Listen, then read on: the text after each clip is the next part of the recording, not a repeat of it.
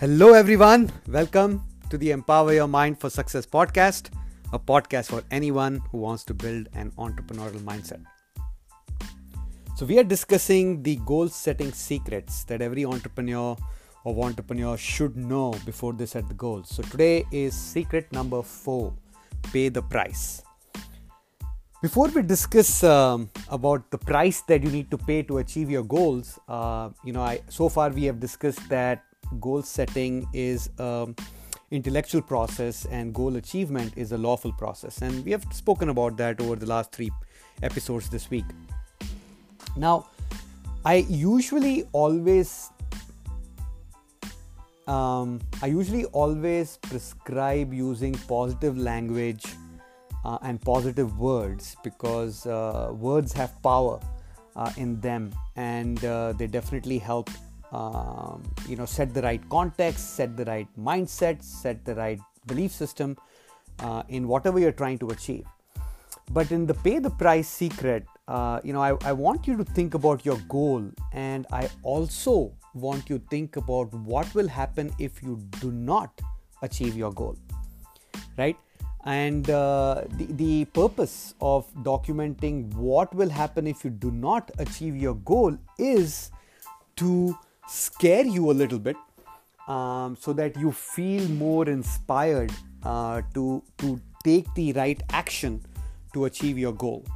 See, what happens is we are genetically hard, hardwired to instinctively react to our dominant fear.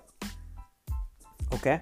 Uh, we humans make decisions based on their dominant fear. That is uh, that is the reality. Uh, not everybody realizes that but that is how we think and that is how sometimes we make a decision. So let's say you know one of your goals is that you know i'm healthy and i exercise 45 minutes every day uh, for the next 12 months. And you have set this goal uh, you know you, you, have set this goal because uh, your why for this goal is you want to be healthy you want to live a longer life uh, with a healthier lifestyle and you want to be around when your grandchildren are born so that you can play with them or you want to spend more quality time active time with your children whatever the reason is right? So the consequence of not achieving this goal is obviously your quality of life will will go down.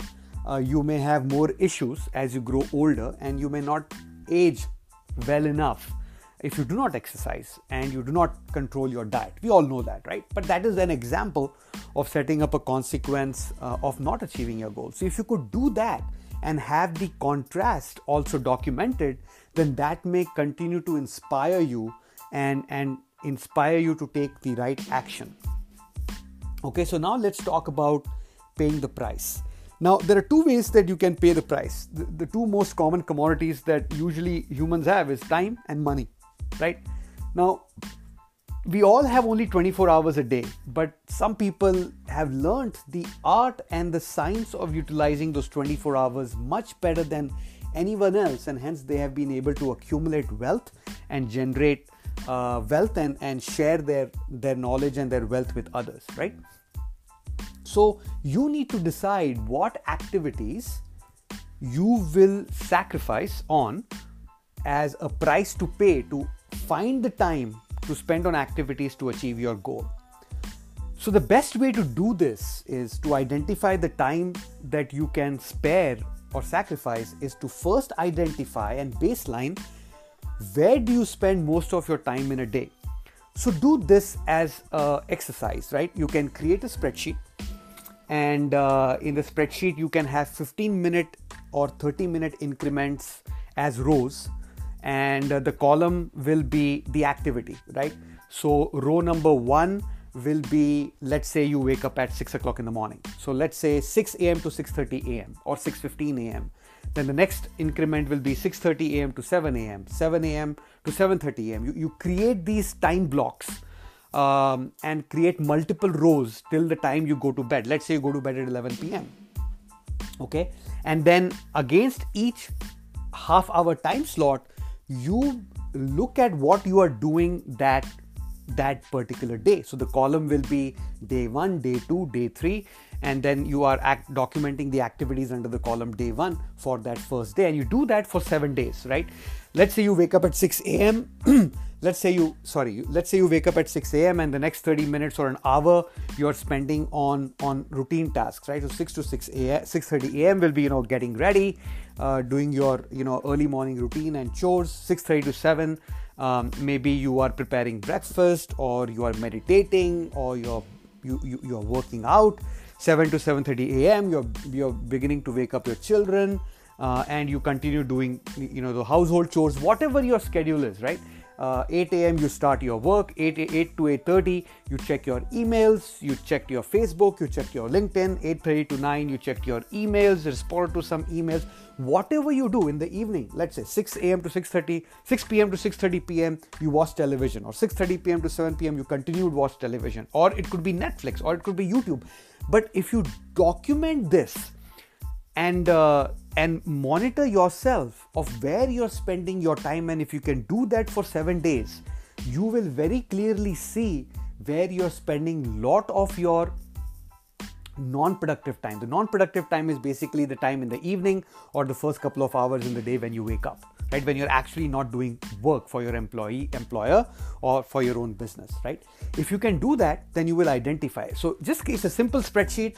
You can create it yourself um, and uh, you know you can start documenting your hours. Now this will allow you to find time slots in a day right? Saying that hey between 9 and 11 before i go to sleep i am i am binge watching a, a show on netflix or i'm watching a movie or i'm watching sports.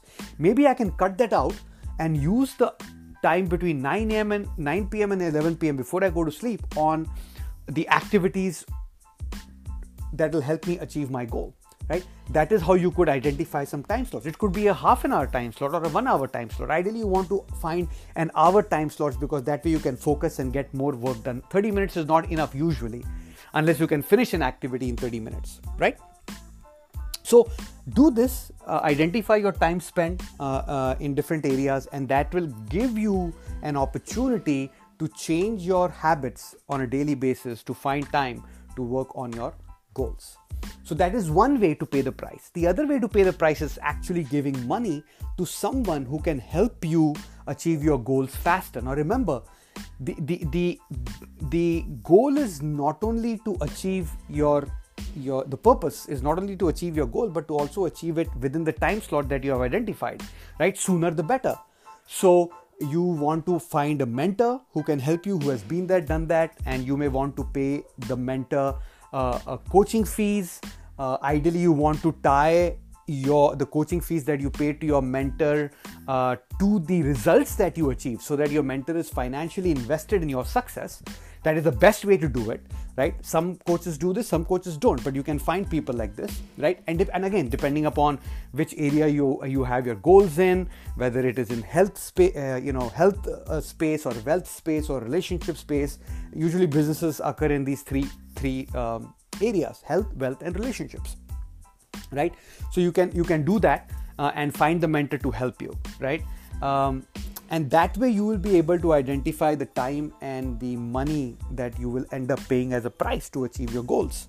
Okay the last thing that I want you to think of doing, and I've done this a lot, uh, you know, uh, even in terms of paying the price, I, I, spend a lot of time on coaching and mentoring, and I am I am paying to be part of uh, you know special elite mastermind groups where I can learn how to accelerate my progress towards achieving my goal, which is the ultimate goal of financial freedom, right? So I, I, do that a lot. Now, one thing I also do in addition is uh, the last thing I want to talk about, which is an accountability buddy. See, as humans, uh, it is easier for us to stay on track if we are accountable to someone. Now, that someone doesn't have to be your superior. Uh, like we have it in an, a, corporate world of you know uh, uh, as a manager the accountability buddy can be a peer uh, you know uh, it could be a journal where you document everything um, or it could be a, a, friend that you talk to on a daily basis who can who can challenge you and keep you accountable and keep you on the path towards achieving your goals right? Uh, now this is in addition to a mentor because a mentor will will ask you to do certain things but if you don't do it you know the mentor is not going to necessarily keep pushing you beyond a certain point of time. You have to come to the table prepared to learn from the mentor be teachable coachable and take action right? So you need an accountability buddy as well uh, that will help you achieve uh, will help you stay on task and will push you encourage you uh, if you're running behind. So that is secret number four pay the price. Uh, i hope you found this helpful. Uh, I hope this resonates with you. And if it does, if you found value in this podcast, I would request you to share this podcast with someone that you believe will find this beneficial as well. If you find this valuable, share that value with others because that is the only way we can help each other grow and achieve our ultimate goal of financial freedom sooner. Remember, you have unlimited potential, own it. Until next time, take care.